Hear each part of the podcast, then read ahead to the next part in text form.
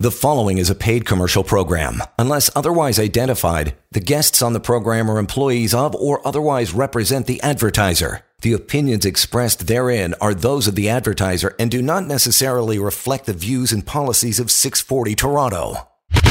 This is Hi Fi Radio with Wolfgang Klein and Jack Hardill. Toronto's news, today's talk, 640 Toronto. Welcome, my friends. Another week. Hopefully, another buck. Uh, hopefully, at least hung on to your money. Yep, it's a environment where he who loses the least wins. Uh, Zen, my friends, this is a market that requires Zen. And certainly, I've been internalizing uh, the market action for the last six months, I shall say. And uh, the long term trend for investing is about as clear as it gets. Uh, you buy good stuff and you hang on for decades. The Warren Buffett style of investing, it works. Uh, but between here and there, the ride that you have to endure is fierce. But that's just the way it is. Uh, you know, the risk free investment environment pays you about 3% historically. Um, right now, you can actually get GICs for 4%, not bad. But the long term track record of the stock market is twice that. In fact, it's greater than twice that. It's about 10 or 11%. Uh, and that is the way you can build wealth. Um, and that's why you get twice the return, basically in stocks over bonds. Uh, but again, uh, there's a ticket to pay for it, and it's called volatility. Uh, again, a few points, and Jack and I are in the process of writing some notes to our clients um, about Zen uh, and wealth management. Uh, and that is life, my friends, as you know, is very temporary. And when, you parlay that into the world of investing, uh, when your account hits an all time high, uh, say to yourself and remind yourself this is temporary and it could recede from here immediately, but ultimately the trend should continue to push it higher. So uh, the point there is Elevate the highs. Don't high watermark your portfolio mentally. And don't, my friends, do not uh, mentally spend that money or book that money as a, a fait accompli. Unless, of course, you exit the market, sell, and leave and call it done. Uh, at which point, I think you'd find a challenge to get yourself back into the market. Uh, I flip that around. When your market is making, or your account is making, uh, is receding and is giving back ground, which is really all we are doing. If you're a long term investor, you're giving back some ground here. Uh, again, remember, it is temporary, and it could in fact get worse. So, however, uh, temporary as it may be, when, when, markets do hit bottoms and they turn, and they can often turn very quickly. My next point I'm going to make uh, before I introduce my next guest is um, if you want to hit the low, if you want to hit the low, my friends, you got to be there.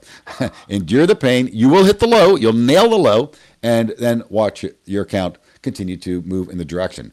Uh, I'll summarize markets two thirds of the time go up, one third of the time they go down. And over the long haul, over decades, you almost have a 99% probability stocks will outperform bonds. Uh, so, with that, uh, setting the table, Austin Moeller, uh, one of our defense analysts, a brilliant man, a world traveler. He's had a wonderful discussion uh, about Berlin. His grandfather's from Germany. Of course, my ancestors are all uh, from Germany. So we had a lovely discussion about Berlin, a city, uh, as you all know, that was completely leveled and annihilated by the Allies uh, to, to put Hitler to bed and end, uh, hopefully, the war that was to end all wars. Um, but of course, as you all know, friends, and the story has died, and we have to keep the story elevated, is Russia has invaded Ukraine. And the story's being buried. I'm not happy about that because uh, each and every day people are being murdered. A genocide is taking place again. Um, and the good news is, I believe in human man, uh, uh, mankind. That will end, and the city will have to get rebuilt.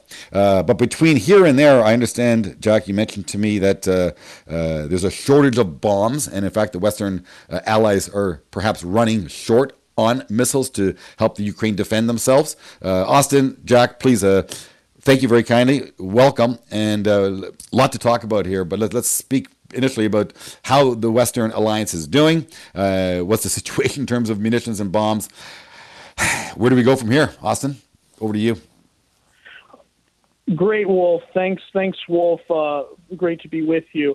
Um, so, as you said, we are currently in sort of the war of attrition stage between Russia and Ukraine, uh, and this is at the point where it's just going to come down to which side is able to produce munitions uh, and have an economy strong enough to overcome the other to to make uh, a decisive um, change on the front lines of the battlefield.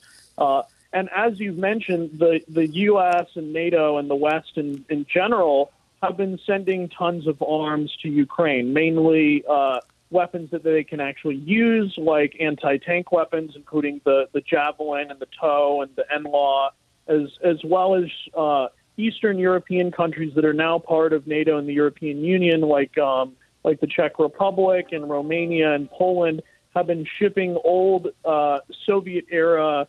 Uh, vehicles and weapons to Ukraine because those weapons the Ukrainian army already knows how to use. Um, but like everything right now, we are in the middle of a supply chain crisis, and uh, most of the Western allies, including the United States, have not stockpiled uh, huge numbers of, um, you know, artillery pieces and drones and anti-tank missiles to fight a protracted, months-long or years-long war against a uh, mechanized, um, relatively modern military opponent like Russia. So the the number of anti-tank weapons and munitions and, and uh, artillery shells that are being made available to Ukraine are running out, uh, and it's going to take time for the defense contractors in the West to be able to manufacture additional munitions to send to Ukraine. Uh, in the meantime, Russia has the opposite problem. Russia can reach deep into the Soviet stockpiles to pull out more tanks and we've already seen them doing that. They've been pulling out 40, 50 year old tanks like the, the T 80 and the T 62M, which are, you know, they're incredibly old, but you can stick them on a train and ship them in from Siberia, and old tanks still kill, right? Uh, so they still have thousands of tanks at their disposal that they can get up and running and ship to the front. Uh, so we could end up in a scenario where Ukraine and the rest essentially run out of weapons before Russia runs out of tanks. Uh, now, Russia's problem, of course, is a they're heavily sanctioned, so they're having various supply ch- issues, chain issues of their own, including getting uh, thermal optics to be able to put into to drones and and uh, weapon sights and tanks, uh, as well as getting their hands on drones, which they've largely been getting from the Chinese. Uh, so um, we're, we're currently in a, having their own supply chain issues, but most importantly, the Russian army is running out of men. Uh, they raised an, a force of about 200,000 men, mainly contract soldiers, along with conscripts, to send fight the Ukraine war. Uh, but unfortunately for them, uh, Ukraine is the largest country in Europe. It's about the size of Texas, uh, and it requires far more men to actually take Ukraine since the government actually stood up against them and didn't collapse like was expected perhaps in an Afghanistan type scenario. Uh, and so now they've sustained tremendous numbers of casualties. I mean, if you look at the first, you know, 30 days of the war, they were taking extremely high World War One type battle casualties. Uh, the estimates are that the Russia, if you include their client states like the Donetsk and the Luhansk People's Republics, they probably got about 20,000 dead uh, and probably a similar proportion of, of wounded and um, and deserters. So that would probably put their casualty account somewhere around 40 or 50,000. Uh, which, if you look at the the force they raised originally, uh, that doesn't leave to continue their campaign, and that's why they pulled out of their uh, their campaign in Kiev to take the capital. That's why they pulled out of their campaign in Kharkiv. They just don't have enough men left. And so now they're taking everyone they have left and they've thrown it at the Donbass because that they've essentially decided that now the, the key focus of this war is to take the Donbass. And if they're successful in that, then it's possible that, that Putin may do a strategic pause uh, and declare victory essentially uh, but I, I'm somewhat skeptical that uh, the Kremlin and Moscow will be willing to allow uh, Zelensky and Kiev to remain uh, power, just given that was a core objective originally of this war was regime change, because uh, Moscow did not uh, align with the Western-backed uh, democratic government Wow, wow. It, it sounds like a, a, a complete uh, miscalculation on, on the resources, not only to, to take to take uh, Ukraine, but also to secure and hold it based on uh, what Putin's expectations are, and obviously what his initial goals versus what um, he's going to end up actually uh, achieving at the end game here, uh, Austin. But um, looking at uh, the war, uh, let's, let's look at air superiority. Let's talk about uh, Russia air capabilities that they have. Uh, and also the importance of, of Western drones. Because uh, from my expectation, I would have expected Russia to have complete air superiority over Ukraine uh, immediately and able to hold that with relatively with relative ease. But it seems like that's not the case. Could you maybe elaborate on that? And uh, like I said, the importance of drones uh, in this campaign. Absolutely. So it was certainly the expectation, and it was my expectation originally when I was writing about this and my my uh, views that this war was going to happen. Uh, that they w- that Russia would be able to achieve air superiority probably within the first two weeks of the war. Uh, Russia has the world's second largest air force. They have um, a lot of very experienced pilots um, that have flown in, in Syria and in other places. Was that they would be able to knock out the air defenses and achieve air superiority over Ukraine. Uh, now that has not happened, and that uh, you have to sort of um, attribute to the fact that Ukraine is not just fighting as Ukraine, right? They have full access to U.S. military intelligence, which has given them a, a, a huge boost in being able to fight the, the Russian military, especially in the air. So there's a lot of stories that you'll read about where Ukraine had MiG 29s on the ground at an airfield, and then they got an intelligence tip that an airstrike was coming, and then they uh, they quickly scrambled the planes and moved them to another place. So there's been a lot of uh, musical chairs going on with U- the Ukrainian Air Force to hide their, which allows them to be able to to launch uh, airstrikes unpredictably. Um, and then on top of that, they've made extensive use of drones, mo- mainly the uh, the Bayraktar TB2, um, which they purchased from Turkey. Uh, that's been a huge force multiplier for them in this war. Uh, it's been hugely disruptive. Um, it, it's it's very hard to see small uh, small drones flying at a low speed and a low altitude for a lot of air defenses particularly Russia's Pantsir air defense systems.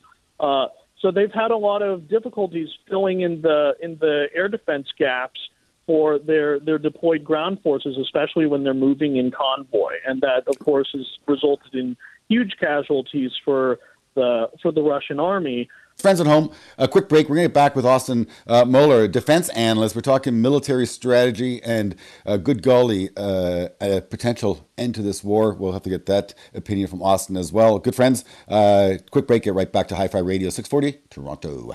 Let's take a break. Wolf and Jack will continue their in depth discussion about money. You're listening to Hi Fi Radio on 640 Toronto. You're listening to a paid commercial program. Unless otherwise identified, guests on the program are employees of or otherwise represent the advertiser. The opinions expressed therein are those of the advertiser and do not necessarily reflect the views and policies of 640 Toronto.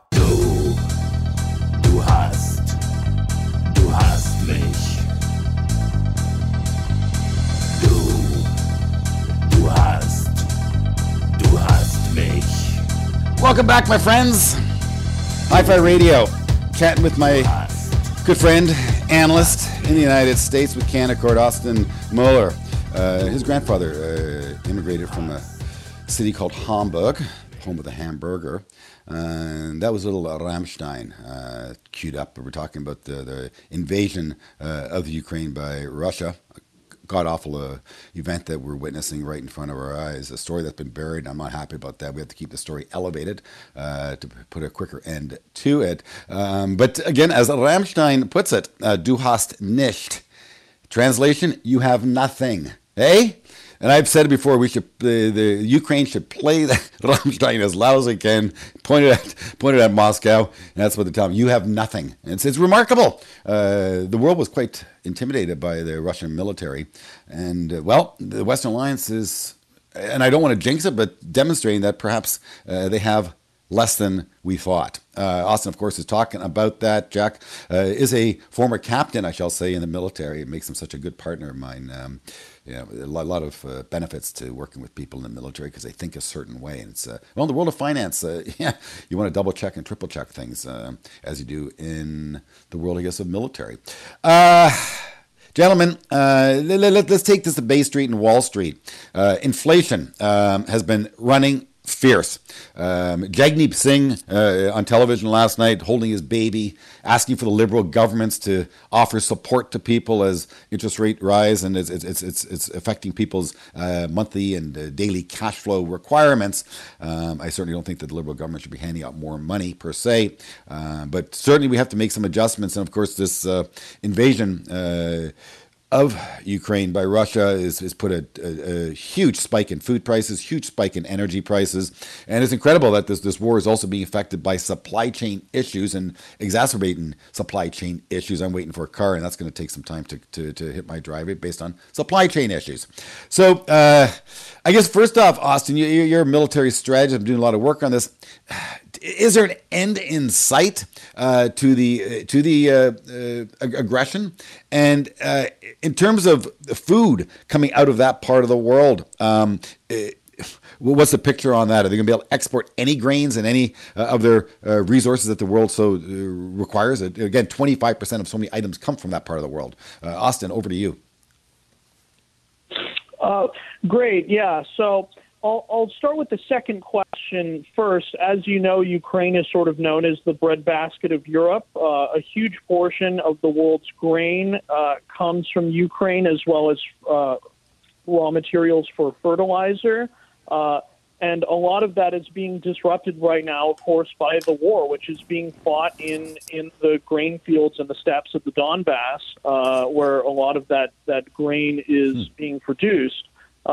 Additionally, uh, Russia's navy has blockaded Ukraine's coast. So they have lots of grain silos in uh, Odessa and other ports where they can ship the grain out. Uh, but Russia has blockaded those ports and actually, as recently as yesterday, has started um, conducting airstrikes on the, the grain silos uh, because I mean part of it is, and also Russia has been confiscating grain and sending it home to Russia. Um, and part of the the strategy there is Putin believes he can put tons of economic pressure on on the world in general, and to some degree, him and and Nikolai Patrushev, one of his um, uh, you know highest officials that he he is aligned with, seem to be in agreement that if there is a, a famine, that that would uh, help them in achieve their military objectives.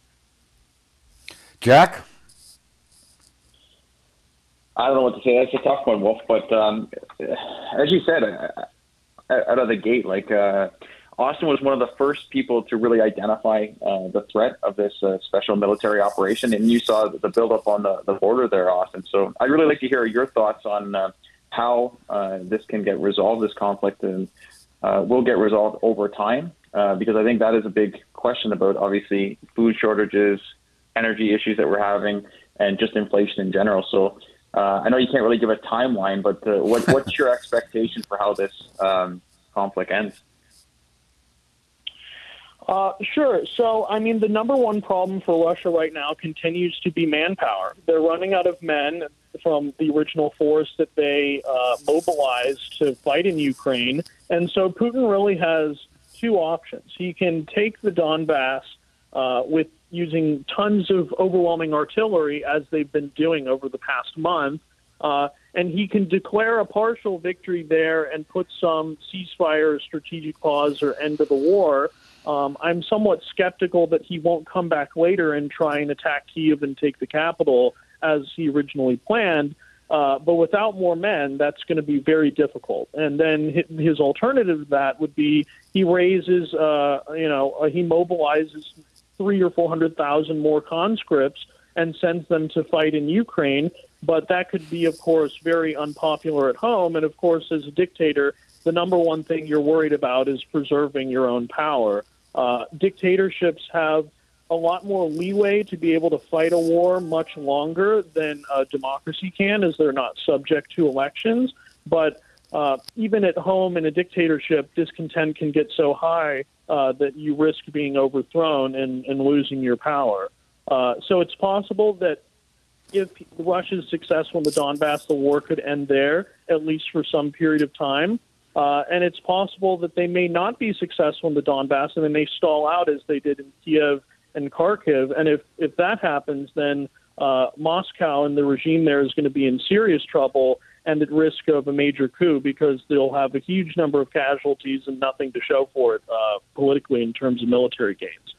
We speak with Austin Moeller. He's a sorry, sorry, Jack. Austin Moeller on the line with us here of Hi-Fi Radio. Of course, if you're just tuning in, Austin's a defense analyst uh, with Canaccord, uh, an inside view uh, on the conflict uh, in uh, the Ukraine, and of course the effects uh, in, on your pocketbook, the effects on your RSP, how it's inve- affecting the landscape. But Jack, if you don't mind, I just want to ask Austin while we have him on the line. Um, Austin, what are your views for 2023? Uh, what do you see next year? We're already halfway through this year, uh, and I think the, the, the, immediate trend is going to be more of the same. But I am a little more optimistic about next year. Do you can you share in my optimism, uh, or do you do you remain quite you know uh, uh, perplexed uh, as to how we're globally going to work our way out of this funk that we're in? Sure. I mean, I guess it'll depend on, on how things play out with the with the Federal Reserve and interest rates over over the next several months. And you know, if, if growth slows and we do do go into some sort of recession, how long the duration of that recession might be. Um, if we if we look specifically at the defense sector, though, uh, because of the Ukraine war, it's been relatively insulated from uh, the, you know a lot of the economic risks right now. I mean, if you look at what the House Armed Services Committee just passed yesterday, they added another $37 billion to the fiscal year 23 uh, budget draft, so that'll get you to the largest U.S. defense budget ever of around uh, 810 billion. Um, wow! And so we'll uh, we'll see what happens ultimately with the November elections. I know that the uh, the Republican ranking members, the number twos on the on the armed services committees within Congress, have been pushing for additional defense funding uh, on top of what was planned in the in the Biden administration's draft to counteract inflation. So they want somewhere between three and five percent uh, real growth on the budget on top of whatever inflation is going to be. Uh, so um, that that could be um, you know a, a, way that we could see um, defense stocks outperforming some of the rest of the market, uh, just given the, the current conditions, especially into into fiscal year 23, uh, if Congress changes hands. Can you give us a couple of uh, preferred uh, picks right in here, Austin? Sure. So, I mean, I, I continue to recommend AeroVironment, ticker AVAV. Uh, they manufacture what's called the Switchblade loitering munition. It's essentially a uh, a kamikaze drone that you launch, and it uh, can has a range of between 10 and 40 kilometers, and it can chase down a, a tank and it explode and blow it up. So they've they've shipped about 700 to 1,000 Switchblade drones to Ukraine. But the the real opportunity is they've been in discussions with uh, potentially selling these drones to up to 20 NATO countries, which would really be the, the incremental upside opportunity there. Uh, I've also continued to recommend Kratos, ticker KTOS, uh, which has extensive exposure to drones and uh, hypersonics as well. Obviously, Russia's been using hypersonic missiles in Ukraine, as well as Maxar Technologies, ticker MAXR, uh, which um, just won a $3.2 billion contract from the National Reconnaissance Office to continue providing surveillance services uh, to the U.S. government. Uh, Jack, we got about 90 seconds. Uh, do you have any final questions for uh, our dear guest, Austin Moeller? Well, just looking at 2023, like you said, Wolf, I think it's uh, the, the, key risks are uh, the Fed, as Austin talked about, the Ukraine war, and a potential recession. So uh, the fact that uh, that Russia seems to be stalling, uh, at least in, in Ukraine, uh, tells me that there may be hopefully a, a shorter resolution to this and, and, a positive outcome for 2023. So I just like to say that I think that was a, a quite positive uh, comment that, that that Austin made, and uh, potentially positive for the 2023 outlook. Uh, let's hope the communication lines open up in uh, Russia as well. Uh, that the people get the real news as to what's taking place. Um, 15 seconds. Is there any any any change in uh, the media ban in in Russia, or is, is is the truth getting through? And again, you got 15 seconds for this, Austin. Um, I would say that there's still an extensive amount of propaganda in Russia. I'm sure there's a lot of people in Russia who don't believe it, but also it's all, it's pretty much all they're hearing uh, in the media and in social media that they they need to fight this war against Ukraine and against the government in Kiev. Yeah, sad. Uh, Austin Moeller, I want to wish you a great weekend. I uh, thank you very kindly for the brilliance and update uh, on the uh, situation. Uh, very, very insightful, and thanks for your top picks as well. Appreciate that. Uh, friends, we're going to take a quick break and get uh, over with our friend Don Vialoux. He's a market technician, a seasonal investor, uh, and a man with about 50 years of experience on uh, Bay Street. Uh, you want to stay tuned for this. You're going to learn something. Hi Fi Radio 640, Toronto.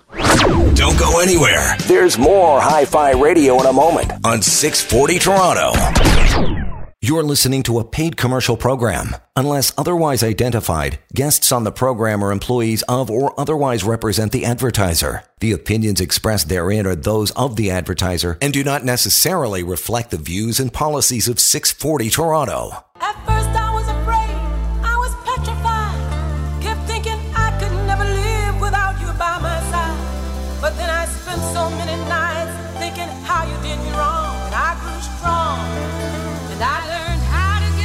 Little spring in my stride here this evening. It's been a tough, tough, tough six months managing money, a lot of hand holding, and uh, well, some long faces. It uh, it happens. Uh, everything is temporary, my friends.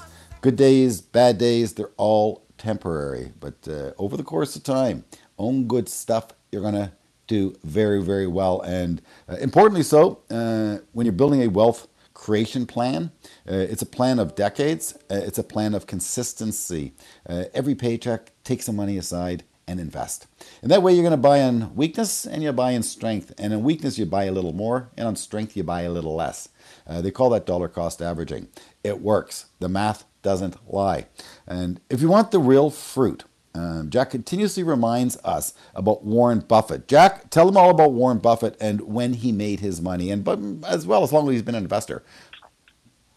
Well, he's always been an investor, Wolfie, uh, and we talked about it that uh, a lot of billionaire uh, billionaire investors actually started with paper routes. So they started very early, uh, and they used time and compounding on their side. And uh, believe it or not, but I think Warren Buffett generated 99% of his wealth after most people retire. He, he developed it or uh, generated it after the age of 60, if you can believe it.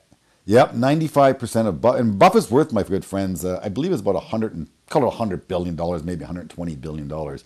So Warren Buffett made approximately, call it ninety-five billion dollars post age sixty. Uh, did he work harder? Nope. Uh, did he work longer hours? Nope. Did he work smarter? Probably not, although he gets, I think, smarter each and every day. It was all about the math of compounding. Uh, compounding takes decades, but once you lay down three or four or five decades of building wealth, uh, the, the, the exponential change is remarkable. In other words, 5% on a billion is less than 5% on a 100 billion. Uh, and if you want uh, some misery uh, as company, Buffett probably has lost the most amount of money this year. Yes, Buffett would probably be down $20 billion this year. So if you're down 100 grand or 10 grand or 50 grand, you can laugh at Buffett. He's down 20 billion dollars this year alone. Does he care? No, because he knows it's temporary. Don Vialoux, uh, seasonal investor, uh, chartered chartered market technician, veteran of Bay Street, author, and a very passionate man. Also spends a lot of his time um, driving cancer patients uh, to treatment, uh, part of his retirement. Uh, but he's very passionate about the markets and never takes his eye off the ball. Uh, I receive a morning comment from him each and every day. Tech Talk, pre-opening comments, loaded with charts, loaded with information. Uh, thank you, Don. Uh, welcome back, my good friend. You know, standing out to me right here, right now, uh, oil has been obliterated. Uh, oil was the darling, the only sector to rise on Bay Street and Wall Street for that matter. This is the only sector that's up this year is energy, but the month of June has been atrocious to it. Uh, and I will say, I saw some numbers with this kind of a give back. Historically speaking, there's never been an occurrence when oil has fallen this much in a month and it didn't move higher 12 months later, according to uh, can't remember who wrote the piece. You saw it this morning too, as well, Jack. So Don, uh, let's let's start let's start with energy. Um, do you sell your oil stocks here? Do you buy your oil stocks here, or do you zen in the art and just close your eyes and leave them alone? Well, it's a good example, uh, Wolf, of uh, what how these uh, these markets move. Uh, clearly, we've seen uh, a huge drawdown in uh, North American equity markets since the beginning of the year, and there's a indicator that tells you that. It was a Bank of America has a bull and bear indicator for the S&P 500. It can register from 0.0 to 1 or to 10, 0.0 being extremely bearish and 10 being extremely bullish, you can pretty well guess where it is right now. It's at 0.0, and it just started to come higher right now. Hmm. Uh, that's that's the same level it was back in March of 2020 when uh, the COVID-19 scare happened. We've seen the S&P 500 down 24% since the beginning of January. NASDAQ since last November down 35%. And even the TSE Composite is down 15%. But it tells you these are uh, cycles that the markets go through. Uh, you're mentioning oil, a good example of oil. Historically, the energy stocks have a difficult time going into the springtime, and then usually right around fall of each year, they have a nice move on the upsides. So, uh, sure, they come down a long ways, but uh, the whole way of looking at it is that the weakness we've seen in equity markets and in the oil sector ultimately provides a buying opportunity at the right price. Jack, you've been saying frequently, and again, I can throw it back to you, Jack. Your, your, your quote about you know the price you pay, as eloquently as you can uh, share with the audience, because there's a lot of wisdom in this. Friends, pay attention to what Jack's about to say. Jack, go for it.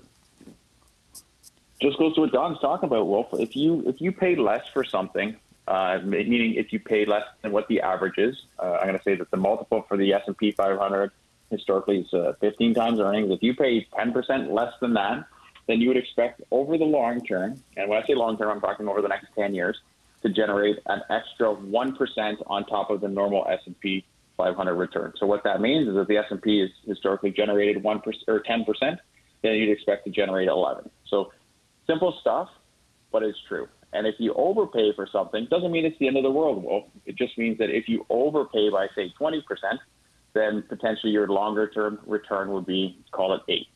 So again, not the end of the world, but people tend to behave like it is uh, with their the behavioral biases uh, and emotions. When when the market goes sour, they, they tend to bail at the wrong time when they should be buying, uh, as you said just just yesterday in the office. The price you pay matters, my friend. If you overpay for something, it doesn't mean you can't make money, as Jack's pointing. It just means that your future average return will be less. So, again, right here, right now, Don, again, the market's down 25%. And though I don't think the market was excessively priced, but against the interest rate changing backdrop, perhaps it was. But uh, at these levels, would you say that the market is fairly valued? Again, based on interest rates and based on you know the next 12 months of growth or lack thereof, uh, how do you think the, the, the market is fundamentally priced on? Fairly below value or still above value, uh, above average value? Yeah, it's fascinating to see how these things are evolving. We are actually seeing uh, North American equity markets uh, enter into a very important time in history. Hmm. Historically, we've seen uh, North American equity markets uh, in, in their 10 year cycle, they have a history of bottoming in the second year of the 10 year cycle. So this is the hmm. second year, that's 2022. So you would normally expect the markets, both US and Canada, to bottom right around June of 2022. Looks like huh. we might have seen that. Uh, looking at the uh, U.S. presidential cycle, interesting. Uh, look, it's a four-year cycle, and the S&P 500, on average, uh, reaches a very important low right around uh, the end of June, in the mid hmm. the second year after the president's been elected. And that's because the president does all kinds of uh, difficult things in the second year of his presidency, and markets don't like that very much, and they tend to move uh, markets slower in both in the U.S. Uh, markets. Now, looking at another study, this was done by Equity Clock they look at the U.S. presidential cycle when there's a change in the presidency from one party to the next. And, and no surprises here. The low in the uh, U.S. equity market uh, during the four-year cycle then happens to be right around June of the second year after the president was Wow. elected. That's a good factor. Don, wait, look, Don, we have to take a quick break, but uh, you've given us three points of optimism, uh, slightly longer term optimism. That's really what I want the listeners at home to sort of hang their hat on. Uh, it will serve them well over time. Uh, quick break, Hi Fi Radio, Jack Hardill, producer, myself, Wolfgang Klein, portfolio manager, along with Jack, of course. Uh, questions for us between now and then, wolfgangklein.com. Quick break, get right back to the show. Thank you. Want to make more money? Stay tuned for more Hi Fi Radio on 640 Toronto. You're listening to a paid commercial program. Unless otherwise identified, guests on the program are employees of or otherwise represent the advertiser. The opinions expressed therein are those of the advertiser and do not necessarily reflect the views and policies of 640 Toronto. Hey,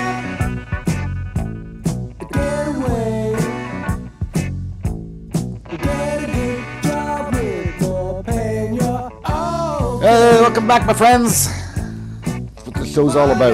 We want you to have more of it. And sometimes we have to uh, keep you from yourself. You know, let's talk gut feel for 30 seconds. Gut feel is pretty good. Uh, gut feel, I think, can gut feel uh, can I think serve you well in many aspects of life. Um, but I'm going to table. I'm going to question uh, Jack and Don. and you a 10 second answer. Uh, what do you think, guys, when it comes to the market? Follow your gut or be counterintuitive and go against your gut, to, you know, to make an outsized return. Jack, I'm going to start with you and throw that question to, to Don. Yeah, you need to look at uh, what history tells you, and uh, based on that, uh, you look at the, what the market's currently doing. A good example of that uh, during the last uh, week, we've seen uh, short-term momentum indicators for both the TSE Composite and the uh, S&P 500 turn finally higher, which is a the first indication that history is going to repeat, implying that the uh, likelihood of recovery uh, from a very important low in June has already started. You you got to go against your gut, Wolf. You got to make the difficult trade, and that's typically the right one. The tough trade is the right trade, and the tough trade is gut wrenching. So, friends, eh, please, in this world, trust me, don't follow your gut. What I can tell you, f- follow the math. Just follow the math, and the math says just keep buying consistently little pieces of good stuff. See, you can't buy a little piece of a cottage. You, you're buying the cottage or you're not buying the cottage. That house that you love, no little pieces. Even a condominium, you sort of got to buy the whole piece with the bank as your partner. Um, but when it comes to the equity market, uh, you can buy one share of Suncor, one share of Microsoft to get yourself started. Don't advise that, but you can do that. You can buy little pieces of it along the way to help average out your price point. Uh, so, Don, uh, when there's a change in uh, presidency, uh, the market too historically then has found a low in the month of June. I'm going to say, and this is very interesting because again, I'm writing notes to my clients to convey my thoughts along with Jack's on the market. And again, we continuously speak in the world or try to communicate in the world of probabilities. There is no guarantee in what I am saying is going to be correct. We are trying to speak in the, in, in, in high probable manner, but again, outside or, or, or, not erroneous, erroneous uh, you know what I'm talking about. Uh, weird things can happen. Long tail events can happen that can throw the averages out of um, whack. So, you know, with, with that on the table, uh, you- you're really the only guy speaking, perhaps, that a, low in June is in. Uh, and I'm going to say there's a there's a probability it's 30% uh, a low is in. I think consensus remains that a low won't be made until there's a pivot in the Fed. Sorry, guys, technical speak. What we're talking about is the central banks globally are raising interest rates. When they give the market a signal that they're going to stop raising rates or not raise rates as quickly as you know 75 basis points, that will give the market reason to change direction from trending lower to trending higher. So, uh, what do you think? Don? What's the probability of a low being in today, June, as you've been discussing, versus the probability of a low for the market coming in the fall, versus the probability of a low for the market coming in next year? So, three three Yeah, outcomes. Yeah, very important. The market is focusing on interest rates, and clearly the market is anticipating an increase in interest rates uh, uh, going forward. That's the main reason for the weakness in equity markets. But the thing is, markets has already anticipated uh, major increases in, in interest rates. Uh, We saw the uh, Uh, CPI in the U.S. 8.6 percent last week, and we saw the in Canada CPI was up by 7.6 percent, I believe. So mm-hmm. these are huge numbers. Uh, the thing is that the market has has fully anticipated these increases in numbers, and the question is where is uh, inflation going from here? And something to watch very shortly. Uh, there's something called the PCE uh, inflation index or price index coming out on uh, June the 30th in the United States. And uh, it, will give a pretty indica- good indication if the inflation rate in the States has passed its peak. If there's a perception that the inflation rate in the U.S. has passed its peak from that report, there's a pretty good chance that'll happen. And that's going to be the setting up for equity markets to move significantly higher uh, going through the rest of this year. More, more, optimism. And, and, Jack, you picked up on uh, the bond market action this week, uh, where interest rates, i.e., yields, actually fell uh, quite significantly on the uh, 10 year. Uh, briefly speak to that. What is the bond market telling us, uh, Jack? That, that's telling us exactly what Don is talking about that you know, potentially uh, the rate of change for inflation has peaked. So uh, if we're hmm. expecting a, a, slower economy, then you would expect the yield, uh, the, the, amount that people would accept for the 10-year bond to be lower, and that's exactly what we're seeing. So if that's the case, I would say that's very constructive for uh, a bullish case for the market. So there's a there's a lot of bearish cases out there, a lot of negativity. Uh, that may be a little green shoot that's uh, that's peeking up here. That if we're past peak inflation and the market is expecting higher interest rates, um, there may be an opportunity for us to get a bit of a, a summer rally uh, that people aren't really expecting. Uh, another point that I, I, picked up this week, uh, again, looking for market intelligence constantly to get clues, because uh, the market is forward looking and it's telling you uh, a lot about the future if you pay attention to the details, which is what pros like Jack and I are paid to do each and every day. Um, the government bond, uh, interesting. There's a 30 year government bond constantly uh, available. If you purchase the government of Canada, it's, it's almost AAA. Uh, AAA bond 12 months ago uh, when they issued it at what's called par, which is 100. And uh, 12 months ago, they promised you to give you your $100 back uh, in 30 years plus pay you interest each year of 2%. That was the government's promise, or is the government's promise to you. If you take that government bond 12 months later, i.e., today, and sell it, it's worth 25% less. That bond, the Government of Canada bond, has fallen 25% in 12 months or less. Uh, I couldn't believe that number. It's it's remarkable. And again, there's math behind it. It's all about duration risk or interest rate change. Interest rates go up, bonds go down. That marketable security is worth 25% less. If you hold it to maturity, I promise you, you'll get your $100 back because the taxpayer says so. Uh, but between now and then, you just took a huge haircut and was a very safe security. But Don and Jack, I also looked at the junk bond index, and it is down half of the market. It is only down 12%. So junk bonds are down 12%, whereas the government of Canada bond is down 25%, and the stock market is down 25%.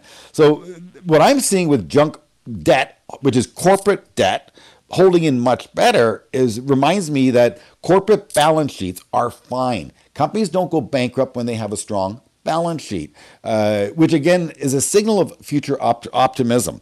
My friends, stay the course. It's all about the long term. And if again, if you're not sleeping at night, you have the wrong plan.